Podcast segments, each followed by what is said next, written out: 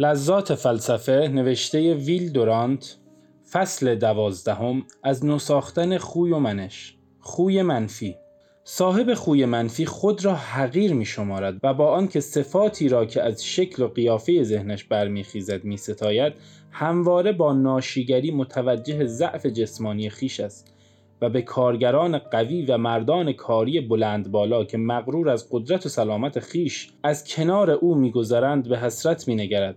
مرد منفی فاقد نیرو و قدرت کار است و برای انرژی خون کافی در بدن ندارد. سر میز غذا متوجهش باش و ببین که چگونه کم اشتهاست و چگونه در خوراک وسواسی و مشکل پسند است. وقتی که گوشت می‌خورد به فکر کشتارگاه و ماهیگیری را قصاوت میدامد از غذایش لذت نمی‌برد و به آن چنان ور می‌رود که گویی مرغی اولین بار کرمی را می‌بیند. پس از غذا انگشتانش را با دقت تمیز می‌کند. و نگران است که مبادا برای پیشخدمت انعام کافی نگذارد. از اتاق چنان بیرون می که می‌خواهد کسی او را نبیند و حس می کند که همه متوجه او بودند. اگر مردی را اولین بار ببیند زیر چشمی او را ورانداز می کند و به همه جای او جز به چشمانش می نگرد و مقاصد و قوای او را می سنجد. اگر شدت عمل به خرج دهد همچون نقابی است بر روی کار کسی که می‌داند تسلیم خواهد شد. از اقدام و مسئولیت می ترسد و خواهان سکوت و آرامش و عزلت است مردان برتر و گاوچرانان آمریکا را می ستاید و معتقد است که اگر مردم را عقلی به کمال بود رهبری او را گردن می نهادند. اگر کامیاب شود آن را به اعتبار قدرت خود می داند و اگر شکست بخورد خود را گناهکار نمی داند بلکه محیط یعنی مردم یا دولت را مقصر می داند یا از جرم طالع و ستاره می شمارد به دنیا بدبین است و به نفس خود خوشبین.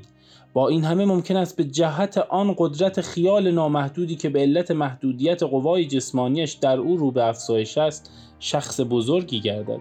چون قدرت خیالش مانع و حایلی در برابر خود و در برابر ملاحظات خارجی نمی بیند آزاد است و می تواند در مناطق وسیعی از شعر و فلسفه پرواز کند.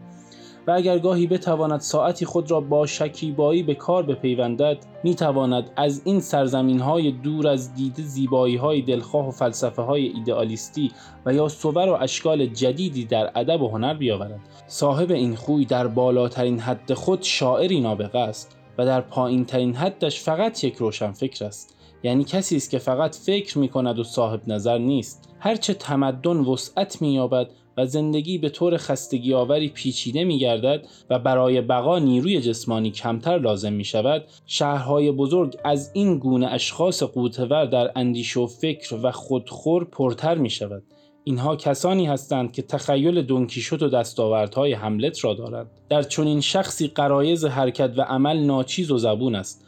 از بازی و ورزش گریزان است و کارش فکر کردن و حرف زدن است. نحو و تجنیس می‌داند اما شنا نمی‌تواند. اگر بازی برود برای تماشاست زیرا تماشا از عمل آسانتر است.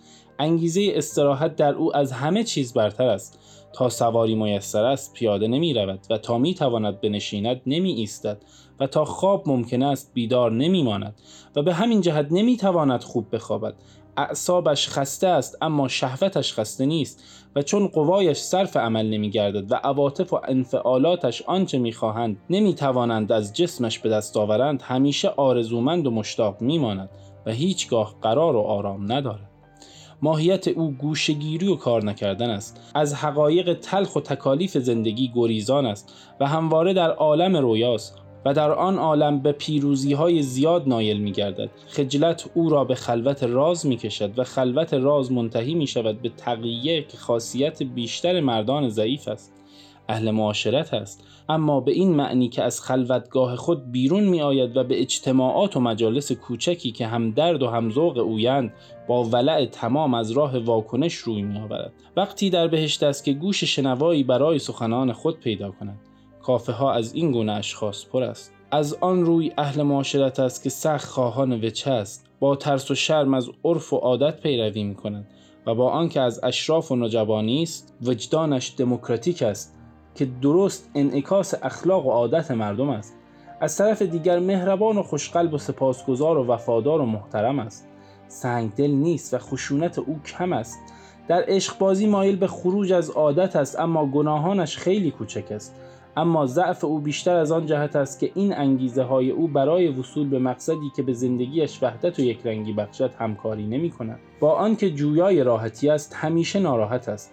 با ناخرسندی از نقشه به نقشه دیگر می پردازد و از جایی به جای دیگر می رود. مانند کشتی است که لنگرگاه ندارد و متاعش رو به فساد است. او آماده نظم و کوشش نیست و اگر چه گاهی با ناراحتی به کاری می پردازد نمی‌تواند در وصول به مقصدش استقامت بورزد زیرا آن را یک نواخت می‌بیند و دوست ندارد یا وسایل وصول به آن را دشوار مییابد. در نیت سختگیر و در عمل شل است. گاهی به هیجانهایی دچار میگردد که وانمود کننده قدرت است ولی به زودی زائل میگردد و به هم میریزد. هزاران آرزو دارد اما فاقد اراده است. بالاخره در عشق بیشتر مطلوب است نه طالب. و حتی هنگامی که به دنبال می رود و به دست می آورد عامل حقیقی در پشت پرده زنی است که کارش را مانند سیاستمداران با ریزکاری انجام داده است. در حقیقت از این پیروزی شرمسار است. و از یاد آن عرق می کند از خود می پرسد آیا یک لذت خیالی شدید بهتر و ارزانتر نبود؟ اما ناچار تسلیم سرنوشت می شود و شوهر وفاداری می گردد و تا آنجا که بخت یاری کند کودکانی مانند خود درست می کند و خود را از غم فرزندانش می خورد. مرگ او پیش از وقت است و فکر بیهودگی و هیچ بودن زندگی بر زندگی او سایه انداخته است. و از خود می‌پرسد که آیا بهتر نبود اگر اصلا از مادر نمیزاد؟ برای ارتباط با ما آیدی صوفی underline کاپل را در اینستاگرام جستجو کنید.